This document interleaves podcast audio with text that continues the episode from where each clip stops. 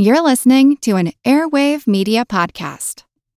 Mom deserves the best, and there's no better place to shop for Mother's Day than Whole Foods Market. They're your destination for unbeatable savings, from premium gifts to show-stopping flowers and irresistible desserts. Start by saving 33% with Prime on all body care and candles. Then get a 15-stem bunch of tulips for just $9.99 each with Prime. Round out Mom's menu with festive rosé, irresistible berry chantilly cake, and more special treats. Come celebrate Mother's Day at Whole Foods Market. Hello, it is Ryan, and we could all use an extra bright spot in our day, couldn't we? Just to make up for things like sitting in traffic, doing the dishes, counting your steps, you know, all the mundane stuff. That is why I'm such a big fan of Chumba Casino. Chumba Casino has all your favorite social casino style games that you can play for free anytime, anywhere with daily bonuses. That should brighten your day a little.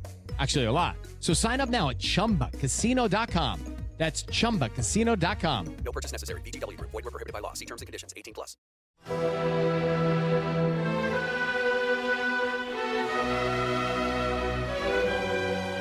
Let's start with Adam. I mean, after all humanity did, supposedly Adam lived to be some 930 years old. That's right. And allegedly, Noah, he lived 20 years longer to the ripe age, really the overripe age of 950. Well, there's Methuselah. He surpassed them all. He kept going until he was 969.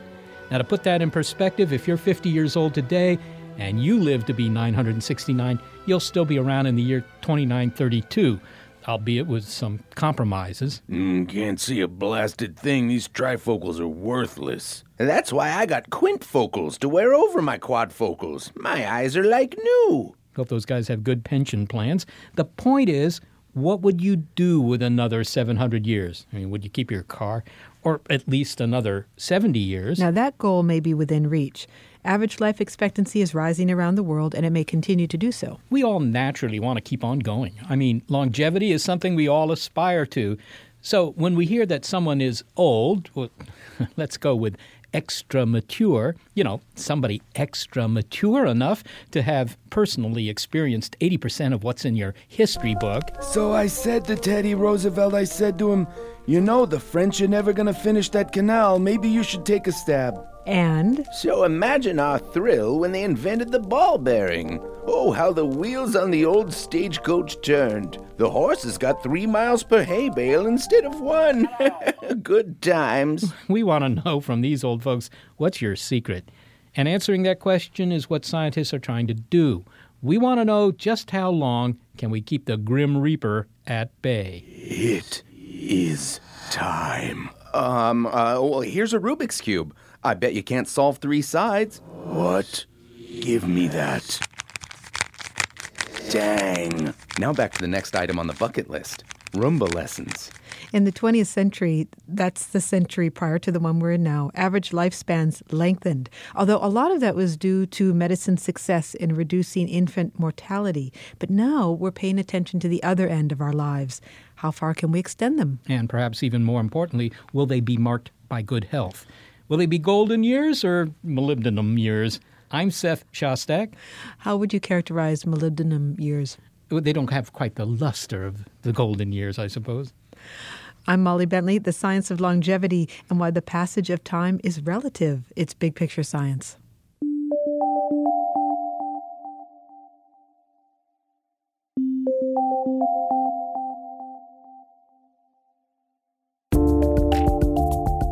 Finding the secret to long life has gone beyond handing out cups of yogurt.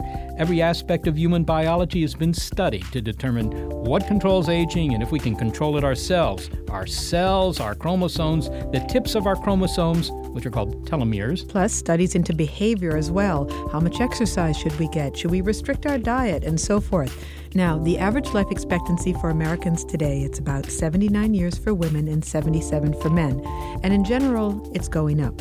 And as writer Ted Anton discovered, the race to move that finish line is big science and it's competitive. His book, The Longevity Seekers Science, Business, and the Fountain of Youth. So, Ted, scientists are working to slow the mechanics of aging. Some even go so far as to call for an end to aging altogether. Can you give me an overview of the field of longevity research? I would say at this point, the emphasis is on extending health. It's not on the sort of fountain of youth, which is where it began maybe in its heady first days 10, 15 years ago.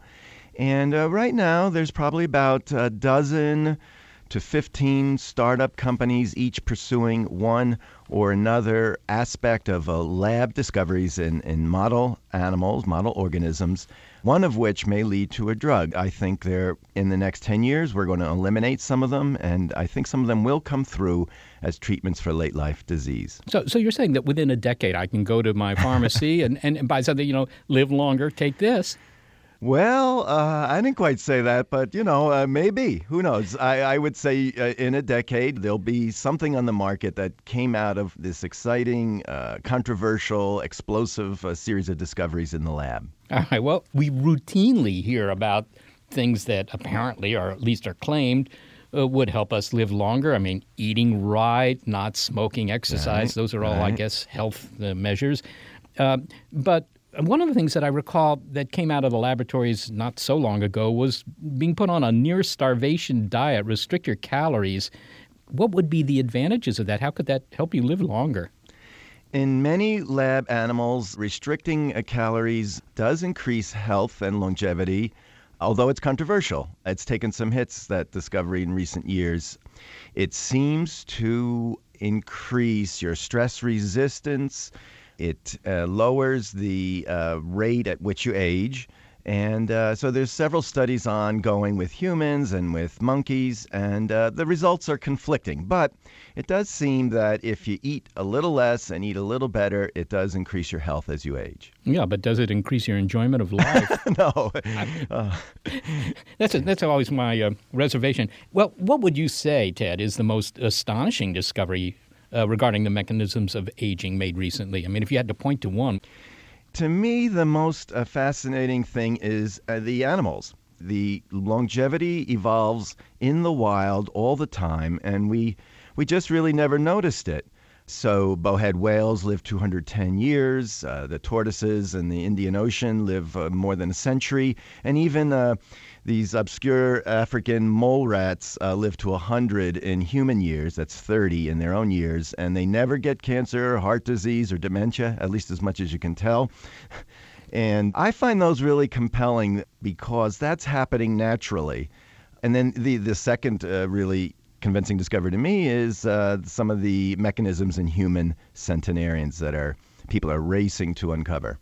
You know, you've named a whole bunch of animals that seem to have developed the ability to live uh, exceptionally long lives. I you kind of wonder what's the survival value in that. I mean, for the individual, yes, they survive longer, but you would think that for the species, it might be a better strategy to, you know, keep having generations getting out of the way so that you can adapt uh, more quickly to whatever circumstances are out there. I mean, does nature have any real interest in longevity? You know, that's a great question, and uh, you could have a whole conference and have a bunch of evolutionary biologists yelling at each other about that. Uh, some of these animals reproduce until they die, like our African mole rats. So for them, it is absolutely an adaptive trait to, to live longer. Uh, they live in tunnels beneath the uh, surface, away from predators and the, the African heat.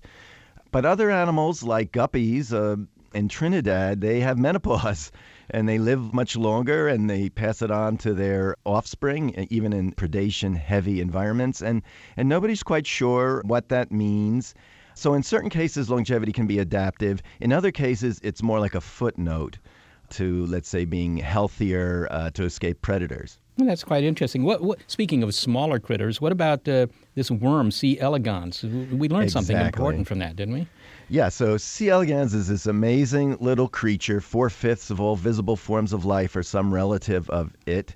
And uh, at three days old, it has this amazing ability to suspend animation if there's no food in its environment. And it turns out that if you just tweak that same mechanism a little bit, it doesn't go into suspended animation, but it lives two times or three times or six times or even 10 times its normal life and is, as far as we can tell, perfectly healthy. And that turned out to be an insulin receptor. And that discovers 1997, and that caused the explosion of interest in longevity drugs and uh, in aging because, you know, that's a huge, important human uh, mechanism for diabetes and for health. Insulin uh, receptor, you want to be have less insulin circulating in your system and be more sensitive to it.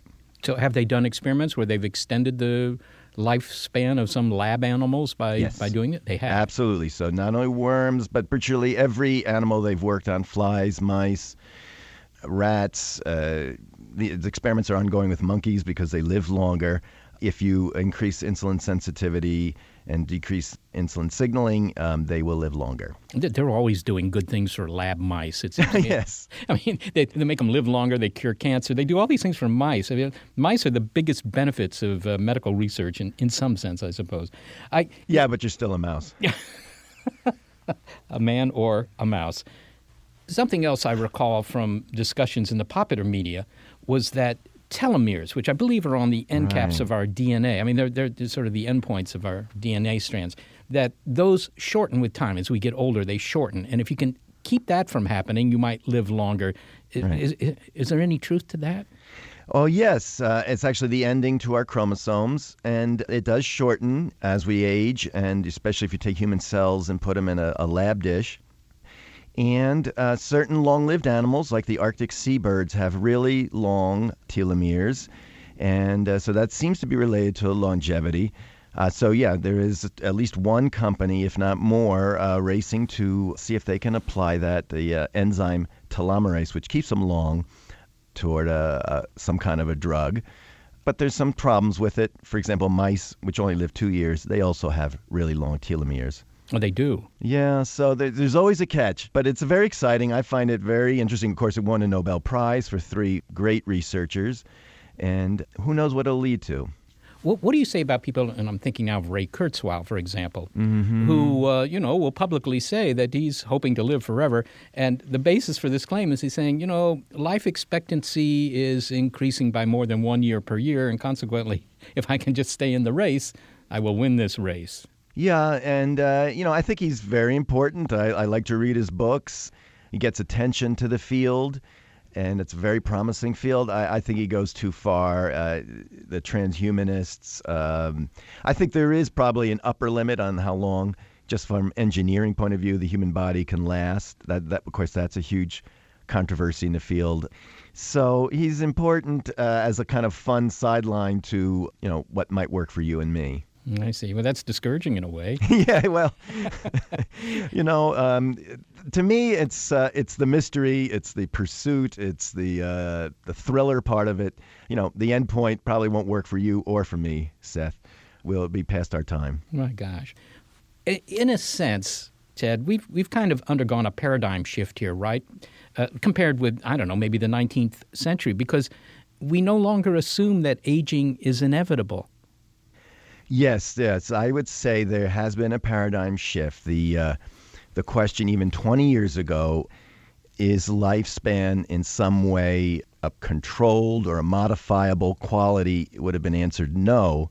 And I think today most everybody would answer yes, it is in some degree uh, controlled or modified by our, our genes. So, you know, the question 20 years ago was do genes affect health of aging? And today the question is which genes affect the health and aging? That is a shift. And, you know, when we talk about extending lifespans to, I don't know, 120, 150, it's not that you're going to be in a nursing home for the last 50 years of your life, right? I mean, the idea is to, to be healthy and active. Yeah, and that is really, I would say, the the fundamental bottom line take home message uh, today is um, this is about our health as we age.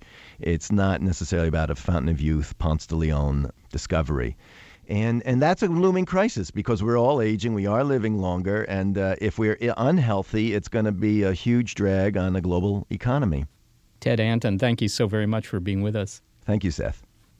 Ted Anton is a professor of English at DePaul University in Chicago. He's the author of The Longevity Seekers Science, Business, and the Fountain of Youth. Hey, Mike, you think it's a good idea to smoke? I mean, the African brush is pretty dry. Is that so?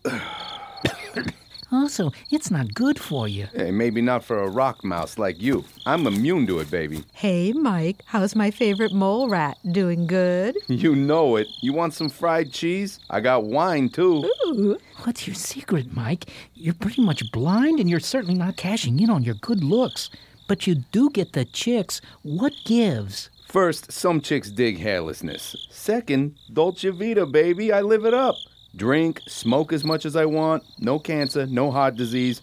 My only job is to have fun and reproduce until I die, which is not for a long time.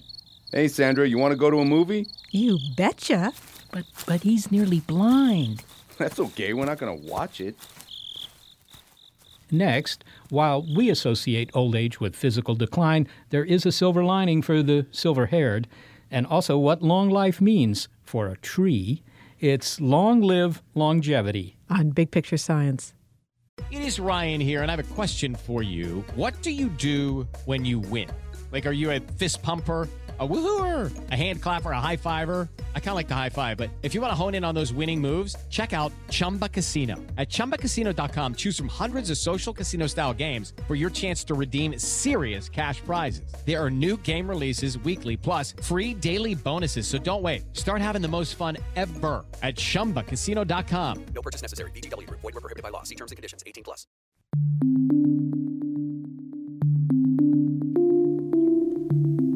All right, I want to live a long life. I want to stick around, but I also want to be healthy as I get older. Well, science and medicine are helping you out there because they've definitely improved our health during our later years. So now, as the 60 is the new 40 set run their triathlons and learn to skydive, more attention is being given to their mental and emotional state. And there's good news there. According to Stanford University psychologist Laura Carstensen, older people are, in general, happier than their younger counterparts. And I assume it's not just because they have more insurance. As Kathy Bates' character noted triumphantly in the film Fried Green Tomatoes, with age comes knowledge, expertise, emotional steadiness, stress and anger fade away. Dr. Carstensen is the director of the Stanford Center of Longevity, and her team studies how we change physically and mentally as we take one more orbit around the sun, and how science and technology can improve our lives. And now they have more years to work with. Life expectancy in the U.S. and most of the developed world has increased by 30 years in the 20th century alone. And this is absolutely extraordinary. That 30 years is more than all of the increases added across all the millennia of human evolution combined. So, in historical terms, in a blink of an eye, we nearly double the length of the lives that we're living.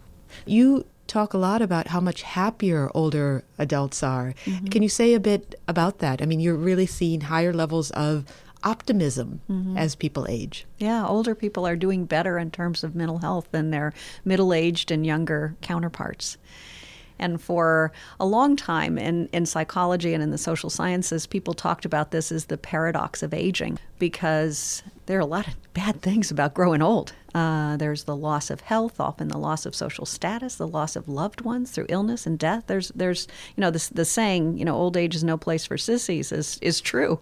So how is it then that people are experiencing life on a day to day basis, feeling better and, and doing better? And what our research has suggested over the years is that it has a lot to do with one's perspective on life and that age changes your perspective. And it does so in a way that I'm not sure can even be uh, approached at younger years. That is, when you're 70 and 80 years old, you have an ability to look at life, to look at the past, and to consider the future, knowing that, you know, bad times pass, so do good times, and knowing that there is a fragility to life that appears to make us recognize how precious it is.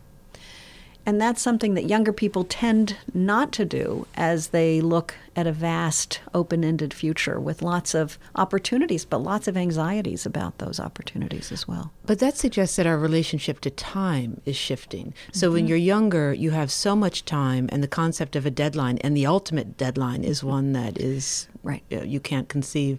Are there age related changes in our perception of time? There are. Uh, to the best of our knowledge, we are the only species that monitors lifetime. I mean, you know, lots of organisms monitor time. You can't have conditioning if you don't monitor time. But I'm not talking about clock time or calendar time, but lifetime. And we assume, we presume, I think most people do, and most scientists, that we're the only species that does that. That is, that you and I sitting here right now know at some deep level that we will not live forever. Life is not open ended, that we have a certain amount of time left. And it appears from much of the research we've done that people are really good at monitoring that across uh, certainly adulthood, probably from the teen years on, where people come to understand that the older they get, the less time they have. Again, we believe this is absolutely linked to this improvement in emotional well being because it makes a day to be uh, more precious uh, when you know that you don't have a lot of them. And for younger people, they've got scores of them. You know, they just you know the future again looks looks looks endless. Um, even though they can know at some intellectual level it's not. Emotionally, they don't appreciate that. And the older we get, the more we see that we have to make important choices about what we do, how we invest our time. Uh, for most people, the most important priorities in life have to do with other people. And so as people get older, they start to manage relationships better, they start to savor life and other people, and in doing so, improve their uh, mental health and emotional lives. It's interesting that you said that we understand we're the only species that understands that our lifespan comes to an end. I mean, certainly fruit flies don't contemplate this, right. or dogs and or cats. Although I'm sure we'll hear from cats and cat and dog owners now uh, about how they do do that. But in some ways we don't because if we were to wake up every day, and this is assuming mm-hmm. that you're that you're healthy or you yeah. still have some health or that, that you're not in the process of, of dying. If you were to wake up and really take to heart the fact that your your life had an end point, some philosophers or scientists say you might not get out of bed. Mm-hmm. So there's a certain act of denial that we have to engage in so that we do mm-hmm. get up and go and, and, venture out into the world and know that there's a deadline mm-hmm. there, but not be too panicked or fearful mm-hmm. by it. Right. I, you know, I think I think mortality is the key of human motivation. Why would we, you know, do anything if we knew we had all the time left in the world, and if we knew today was going to be the last day, we might be paralyzed. But that's the beauty of this ability to monitor is that it it isn't terrifying to think, oh, I've probably got at least 20 years and likely 30 years left sitting here today as a 59 year old. That's not scary to me because that's a long way off. But it's different to say, if I'm sitting here as a 20 year old, I got 70 years. You know, anything could happen. What's life going to be like? You know, so life gets to be more predictable as we see life time running out. Well, then that brings to mind some of the work, or calls into question some of the work around aging. And you, you know that there are the longevity seekers mm-hmm. and those who claim that they can end aging. Right. Uh, first, I'd like to know whether or not you think that is possible to end mm-hmm. aging. It's it's quite blue sky at this point. Yeah. Um, and then, if that is a healthy pursuit, and what that might mean to the meaning of our lives. Right. First, is it possible? So science can never tell you that something is not possible, right? So there is there's no way to say it's not possible. I will say uh, that I'm not losing sleep over it. worried that it's around the corner, you know, that we will uncap the cap on human mortality and then have to deal with people living forever. I mean, if you play out the extreme scenario of that, you know, nearly immediately we could have no more children. The overpopulation of the world would be a, a, a, massive problem. I mean, you can just see all sorts of problems associated with that. But again, I, I'm not losing sleep over that. And the scientists I know who are concerned and interested in trying to increase lifespan are not trying to do that either. They're not trying to make people live to be a thousand or whatever, but they would like to see people live out their full lifespans and perhaps push lifespan a little as well. So what will happen if we could if we could find an approach to longevity that where people would live longer in healthy states? What would that look like? And then on the idea of how we approach our lives and this idea of changing the world, let's say that we could grant someone or we could grant you 60 more years at least. Mm-hmm. We just knew you would be fine. You would be right. healthy just the way you are now. Can you feel how it might change your approach to getting up every day if you knew right now you had another 60 years? Myself personally, would I change?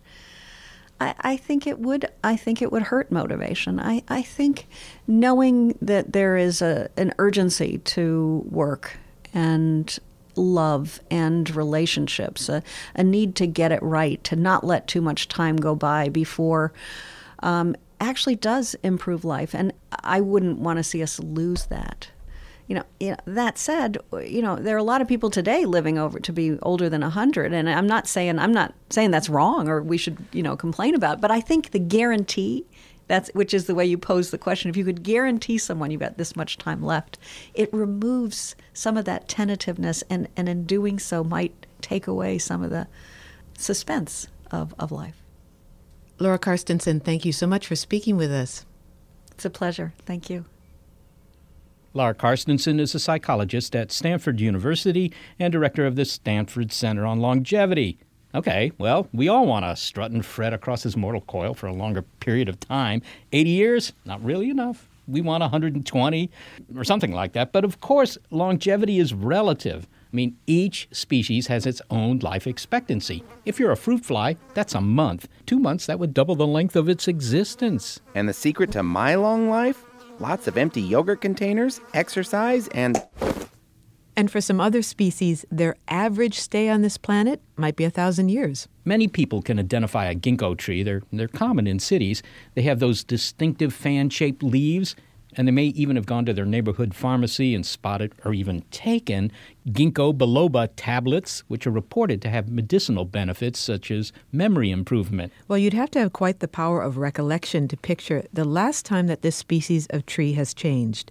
It's basically the same tree as it was millions of years ago. And it has staying power in other ways as well. So here's a reason to look at that ginkgo tree on your block with new respect. There's a good chance it will outlast you tenfold. An individual tree can live as long as 1,500 years. Peter Crane is a botanist at Yale University and the author of Ginkgo, the tree that time forgot. This issue of longevity in, in ginkgo has a couple of different dimensions. One is the longevity of an individual tree, which, as you say, might be a, around a thousand years. And then the other is the kind of longevity of the lineage. You know, these kinds of ginkgo trees have been around for about 200 million years. So there's kind of two interconnected questions one about the longevity of an individual tree, and, and the other about the longevity of the whole lineage. Well, let's talk about the individuals then, because, uh, you know, I've seen bristlecone pines in the mountains of California, and I'm told that some of those guys are 50,000 years old. You're standing next to a tree. It's not a particularly attractive tree. And they say 50,000 years old. I mean, that's, that's older than civilization. Are there other botanical uh, members of the longevity club? Yeah. You know, uh, you, you often have these very long ages ascribed to individual trees, and, and often they're not well documented. So, you know, in the case of the bristlecone pines, they are on the order of a few thousand years old, but not as much as 50.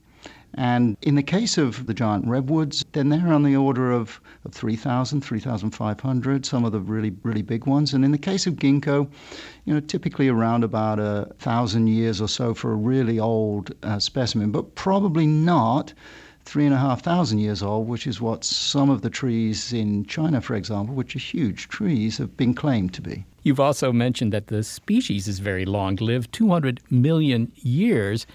That's, that's really an ancient species.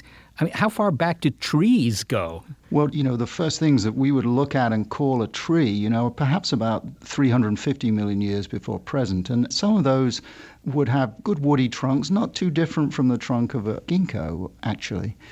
But ginkgo starts to appear in the fossil record about 200 million years ago. Obviously, it has a very distinctive leaf, you know, these kind of classic fan shaped leaves. So they're very easy to recognize. And they start to show up around 200 million years ago. And then you can trace them all the way through up to the present. And you can trace the history of that lineage on the planet over a huge span of time. So that's one of the reasons that the lineage in the tree is so fascinating in a way. So what you're saying is that if I'm a I don't know, a paleontologist, and I'm digging up ancient rock at, at, essentially every level down to 200 million years, which is a long, long way back, I'm going to find impressions of ginkgo leaves. Yeah, absolutely. And you have to be in the right kinds of habitats, of course. You know, you have to be where they were living. And you have to be in a place where those leaves are going to get into the sediments, into the rocks, and be preserved. But if you're in the right kinds of places, uh, you will see them. And I've collected them myself from deposits in Yorkshire, England, you know, 160 million years old, from deposits in North Dakota, 55 million years old. There are rocks in Scotland that have them, around about 60 million years old. They're all over the planet. In fact, at one time, they were on every continent. Today, uh, ginkgo as a native species is just restricted to China. But they've been, for the last, um, you know, really since about 1750, they've been uh, grown around the world. You know, they were first brought to Europe around about 1750 and then spread from there to North America. And now they're very widely planted as a, as a street tree. But, but all of those street trees go back to a few populations that, that are surviving in, in, in China. I kind of wonder 200 million years. I mean, uh, could could dinosaurs have uh, you know chowed down on ginkgos? Oh, absolutely. I think that's almost certain that they did. And so, you know, that, that's one of the things that I think so fascinating about this tree. So when you wander around the streets of Manhattan, you know, it's one of the most common street trees in Manhattan. Uh, and uh, you see it there amongst these buildings and all of this technology. You should sort of stop and reflect that, um, you know, T Rex knew ginkgo too, you know, and uh, they were part of, they were definitely part of dinosaur habitats. An obvious question one might ask is this plant seems to have some sort of morphological stasis. I mean, it, mm. you know, hmm. it hasn't changed a whole lot in 200 million years, whereas many other organisms have had to adapt with the times. There have been a couple of mass extinctions and so forth. Um, what is it about this tree that it, you know, it says, I'm, I'm good with what I've got? That's a really interesting question, and I don't think there's a very good answer to it, frankly. And the answers that have been proposed for these kinds of phenomena. And obviously, ginkgo is just one example. There are many others. You know, the coelacanth would be another kind of classic example in the animal world. The kinds of answers that have been proposed are not entirely satisfactory, and it's probably in part uh, some sort of genetic homeostasis that constrains their developmental flexibility, but it may also be that they have stuck with particular kinds of habitats over time. But none of these are really kind of totally satisfactory. And when there's so much change in the world going on and so obvious, it makes you wonder what is it about this tree and the other organisms like it, the other living fossils like it, that have kept it basically standing still for so long? Well, we all want to know the secret of longevity, so let's get to that. I mean, what is the ginkgo tree's secret for a long life? Well, I think there are a couple of things. It has a particular way of growing, which means that it can kind of continue to grow in a very easy way. But I think perhaps the most important thing is that it has ways of reproducing itself vegetatively. That is to say, on old trees, you often get sucker shoots coming up from the base. And in very old trees, you get these peculiar stalactite like downgrowths from the branches. And they sort of grow downwards. And then when they hit the ground, then they send shoots up again. So that one tree sort of starts to propagate itself, if you like, and turns itself into a little clone. And that special way of growing, I think, is part of why some of these big trees can last as long as they can. I mean, I've seen big trees in China and Japan that are more like a kind of thicket rather than an individual tree. So, so is it fair to say that they have long individual lives if it's really just a matter of sort of budding themselves off? Yeah, and, and that's a kind of an interesting thing. You know, for animals, it's all very straightforward. But for a plant, which is reproducing vegetatively, uh, it's a little more difficult to say what an individual is. But certainly, from a genetic point of view, the little plantlets that are produced around an old ginkgo tree are exactly the same as the tree itself. The tree has had a history of medicinal use, Peter. Um, we associate taking ginkgo today with improving our memory. Is there right. any evidence that it really does that? Well, it's very controversial, and you've got strong views on both sides. And I think it's fair to say that the evidence is not really all that clear. On the other hand, I do know people who swear by it and who really feel that they benefit from taking ginkgo. And in a way, who am I to say that they're not? You know, they may well be. Well. It, it's, it's, it's, it's, tough to, it's tough to figure that out. Well, finally, Peter, this is a tree that has rare survival skills, if you could call them skills, um, both as individuals and certainly as a species. And yet, I, I think I've heard that it is threatened with extinction today. Is that right? Well, I think its remaining wild populations are very small. And there's even some debate as to whether they are truly wild or not, because this is a plant that's been in cultivation in China probably for a thousand years. So in the wild, this tree is not actually doing so well. But of course, the delight of it is that there's no chance now that it would ever go extinct because it's so widely grown around the world that, that we're going to have it and we're going to be able to enjoy it. Maybe not in the habitats where it originally grew up, if you like, but it's a plant now that's uh, here to stay. So it's a funny thing. It's endangered in the wild, but yet one of the most common trees on the planet. We'll be gone. The ginkgos will still be here. Absolutely. Peter Crane, thank you so very much for talking with us. My pleasure. Peter Crane is a botanist and dean of the School of Forestry and Environmental Studies at Yale University. He is the author of Ginkgo, the tree that time forgot.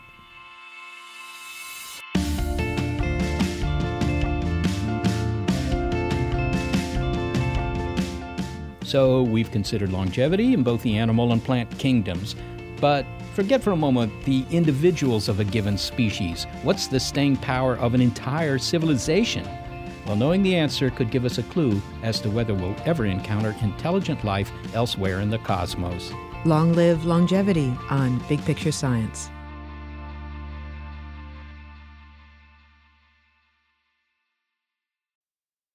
From the latest in artificial intelligence to new apps and business upgrades, the tech industry is always changing and growing. So keep up with the Daily Crunch podcast from TechCrunch. With new episodes released nearly every day, the Daily Crunch gives you a brief overview of the biggest tech headlines, and it's all delivered in around five minutes or less, so you can easily hear about the latest updates while trying some of those updates for yourself. Listen to the Daily Crunch now, wherever you get your podcasts. That's the Daily Crunch, wherever you get your podcasts.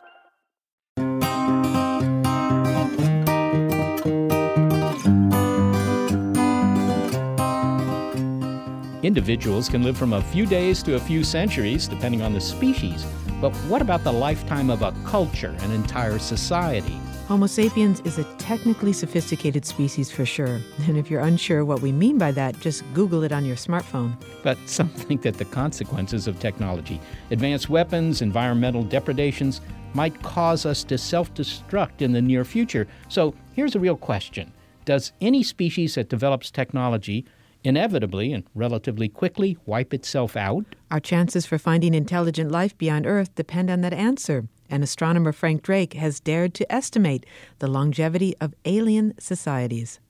If we're to find intelligent life, we have to find their technology, and it has to be a technology that's detectable across the great distances which separate the stars.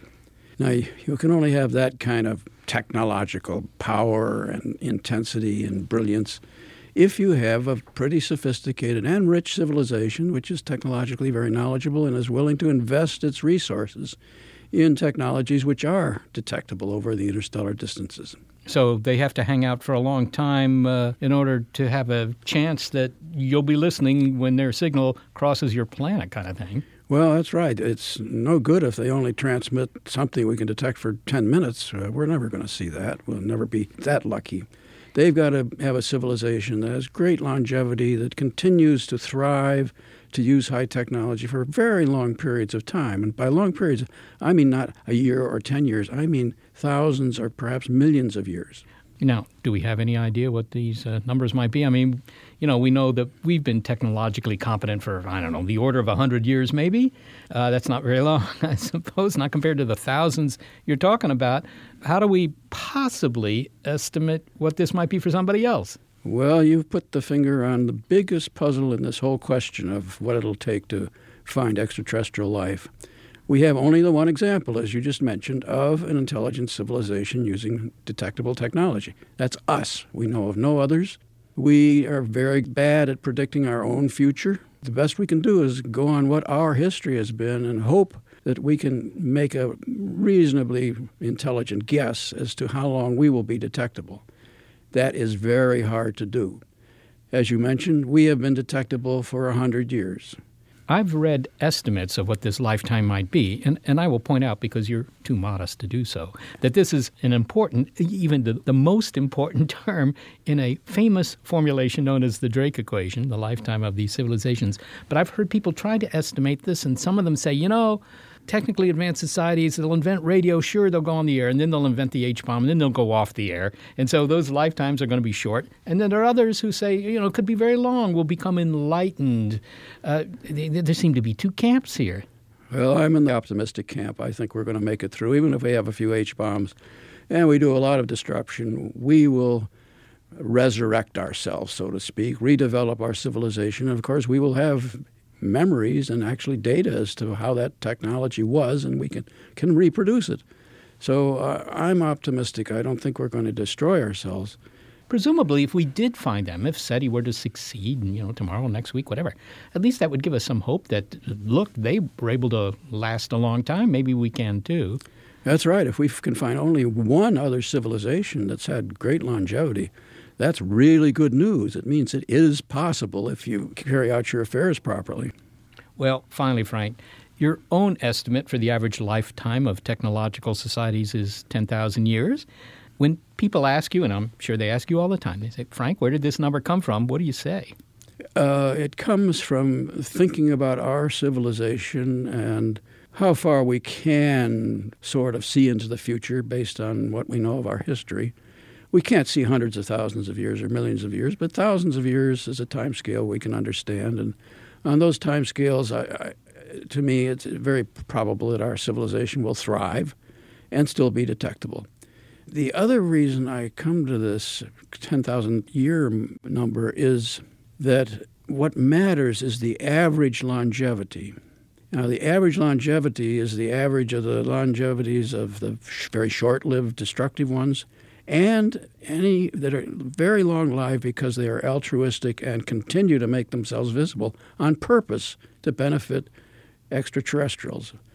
Now, if you work out the math, if only a few percent of civilizations continues to make their presence known for a billion years, a few percent, then the average lifetime is of the order of a million years or 10 million years. And what this says is that if altruism and the continuation of transmission by only a tiny fraction of civilizations continues for long times, the actual mean longevity, which is what matters, is much longer than our intuition tells us. Frank Drake, thanks so very much for talking with us today. You're welcome. Frank Drake is an astronomer at the SETI Institute.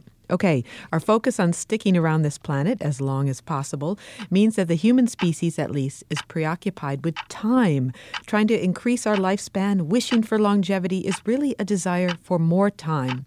We want time to pass slowly, except when we want it to move quickly.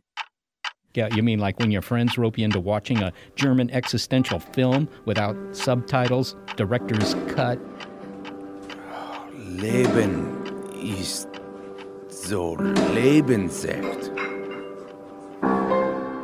Yeah, all the time that your friends rope you into watching those films. And so our perception of time changes as we age.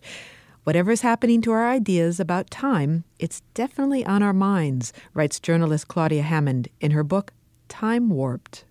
I think that basically we're all obsessed with time, and I think the reason people are so obsessed with time is that it can play strange tricks on our minds. That sometimes it seems to go more slowly than it should, sometimes it goes faster than it should, and yet we never quite get used to that. And I think that's what makes people so interested in time and in, and in talking about time. I mean, time is the most commonly used noun in the English language. My goodness. Well, Claudia, look, for anyone trained in science, time has a very well defined meaning. Uh, you know, the small t in all the equations of physics. It plods along with invariable regularity. We can measure its forward march with exquisite accuracy these days. And yet, our body clocks seem to be totally elastic. They, they don't have a good crystal in there. What's the deal?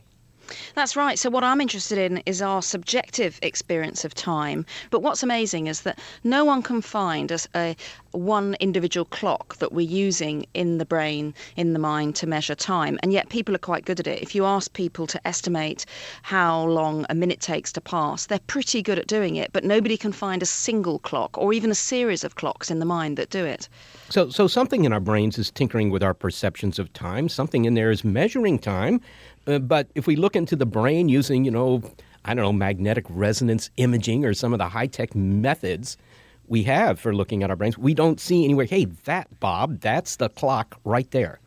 That's right. There doesn't seem to be a single organ for measuring time. I mean, what we do know, and particularly from people with different brain injuries, is that if people have injuries to certain parts of the brain, and there seem to be four different areas involved, then they might lose the sense of perceiving one particular duration of time. So, for example, the cerebellum, which is the area low down at the back of the neck, that will have an effect on people, if that's damaged, of their millisecond timing. And yet other areas seem to be associated with time just over a second. I mean, like children, for example, with Tourette's syndrome, where people have twitches that are very difficult to control, the children who are very good at suppressing those tics actually are better than other children at judging durations of just over a second. And that seems to be because of the involvement of the, the prefrontal cortex, the area just behind the forehead. So there seem to be all sorts of different areas involved, but nobody can find a single clock that does it. My goodness. Well, you know, if you were to ask me to sit still, close my eyes, and try to guess when a minute had passed, well, I'm pretty good at that. I can usually get it right within five seconds or so. So it sounds as if my prefrontal cortex is, is actually a pretty good clock, even though it doesn't look like a clock. Yeah, that's right. So it could be that different areas of the brain are, are, doing it for different timings. But there's various theories about how the brain might actually be doing this. One is that it's because we can't find a clock, is the brain just somehow using other activity that's there for other things? Is it counting its own pulses that it's using for anything else? It could be recognizing faces or, or any process that the brain is, is doing. Is it using what's already going on there? Or other people have theories that perhaps there are sort of packets of energy and that the brain is, is counting up if you like, the packets of energy it uses, and that that's how it's working out uh, how much time has passed, and, and that's why it's so easy to trick as well, because there are there are things that can make that go wrong. I, I think that just about everyone has heard that if you're suddenly confronting a mortal threat, you know, you're falling off a building or whatever, your whole life passes in front of you. And, you know, there's not enough time during the fall for that to happen in my case. What's really taking place? Uh, does time really slow down? Yeah, so it's very, very common for people in terrifying situations like car accidents to say that time feels as if it's slowed right down. And one of the reasons is that we know that when we're really scared, our focus narrows. You know, the, the brain stops concentrating on anything it doesn't need to do. I mean, and some people, after there was a, a bad rail crash in, in Britain, and some people who were survivors of it even saw in black and white because colour vision wasn't essential anymore. So fear narrows our focus, and that means that we don't notice the markers of time passing if you're in a car accident, say you won't notice how many buildings you pass or how many other cars pass you or the, the song changing on the radio. But also, we know that emotion etches stronger memories into the mind and that those strong memories will make us assume that it took longer. Because one of the big ways that we judge how much time has passed is by how many new memories we've made and, and the strength of those new memories. Uh, do any of these talents change as we get older? You know, when we're impatient to grow up, when we're young, you know, a, a day can seem to take forever. Summer vacations go on endlessly. And when we're older, I mean, the years just seem to speed by. What's going on there? Yeah, this is very common for people to say this, and one the first theory that everyone usually suggests is is known as the proportionality theory, and so that's the idea that a year when you're eight is an eighth of your life, so no wonder it seems slow. A year when you're forty is only a fortieth of your life, and so no wonder that seems fast. But in a sense, that's only a description of of how it feels rather than an explanation, because what people do report in middle age is that the weeks and the months and the years seem to go fast, but that the days still seem to go at a normal speed. And so it's not that it's all speeding up like that. And if, if that theory applied, then a single day at the age of 40 would go really, really fast because it would be only one fourteenth thousandth of your life so far. So it should go by in a complete flash. And yet that's not what people say they feel. They feel that the days are normal. I think what it is is that we look at time in two ways. We constantly look at it prospectively. We say, how fast is this going right now? Am I uh, having fun? Is this interesting? Is this boring? Is it fast or slow? And then we look back on time retrospectively and we say, what was that like? And we judge retrospectively by how many new memories we've made. And when you're younger, you make a lot more new memories than you do when you're older, because obviously when you're older, there are more routines. We also remember more from when we're younger. We remember more from the ages of 15 to 25 than we do when we're older. And so, prospective time estimation tells us the hours are passing at an average speed, even in middle age. But then, retrospectively, we think that the time has gone fast because there are these markers in time that remind us. Can we affect our perception of time, Claudia? I mean, if I were in a rocket headed for Jupiter, I might want time to pass quickly. Or if I'm having a good time at a party, happened once, I, I might want it to slow down and enjoy the scene more. Can we do this, or are we at the mercy of a few hundred thousand years of evolutionary brain wiring? I think there are some things people can try to do. And one of the things that some people try practicing is, is mindfulness. And this is, you know, bringing your awareness to all the different senses and what's going on around you. And, and people who are very practiced at mindfulness can then, say, practice that when you're on that railway platform and you've got to wait 20 minutes for your train and you really wish you hadn't and it's going painfully slowly, or perhaps if you're in a rocket. And they can, in a sense, take themselves out of time by practicing mindfulness. And then, um, and partly you're then using that time to do something useful and that's, that's good for you. Um, and that that can slightly change things. I think also we can change we can change our perception of how fast say a weekend has gone. And so, you know, if you go on vacation, there's loads of new things and it's it goes really fast because you're having such a good time and then no time at all it's nearly time to come home. But when you look back again again this looking back retrospectively makes it seem as if it, it was a nice long time that you've been away from work. And you can do the same as that with the weekends say. So if you decide to pack your weekend with lots of new activities do something on saturday morning something else saturday afternoon lots of new things when you get to monday morning and you look back you will have created so many new memories that you will judge that time to have taken longer and then the weekends will seem longer than the weekdays. Obviously, the disadvantage is that you need to trade rest for that, and what you might want to do because you're tired out is to just lie around all weekend. But if you do, the weekend will seem shorter. Well, Claudia Hammond, thank you very much for your time. Thank you. Claudia Hammond is a BBC broadcaster, and she is the author of Time Warped Unlocking the Mysteries of Time Perception. Well, maybe we don't actually need to live longer or add years to our lives, but just change our perception of time passing, and it will seem as though we're living longer. How are you suggesting we do that? Create a create a pill that will do that. I don't know. The details have to be worked out. I, you know, Molly, I occasionally have asked at parties people whether they would like to live forever. And you know what? The men say yes, and the women say no. Are these women that are married to these men? Good thought.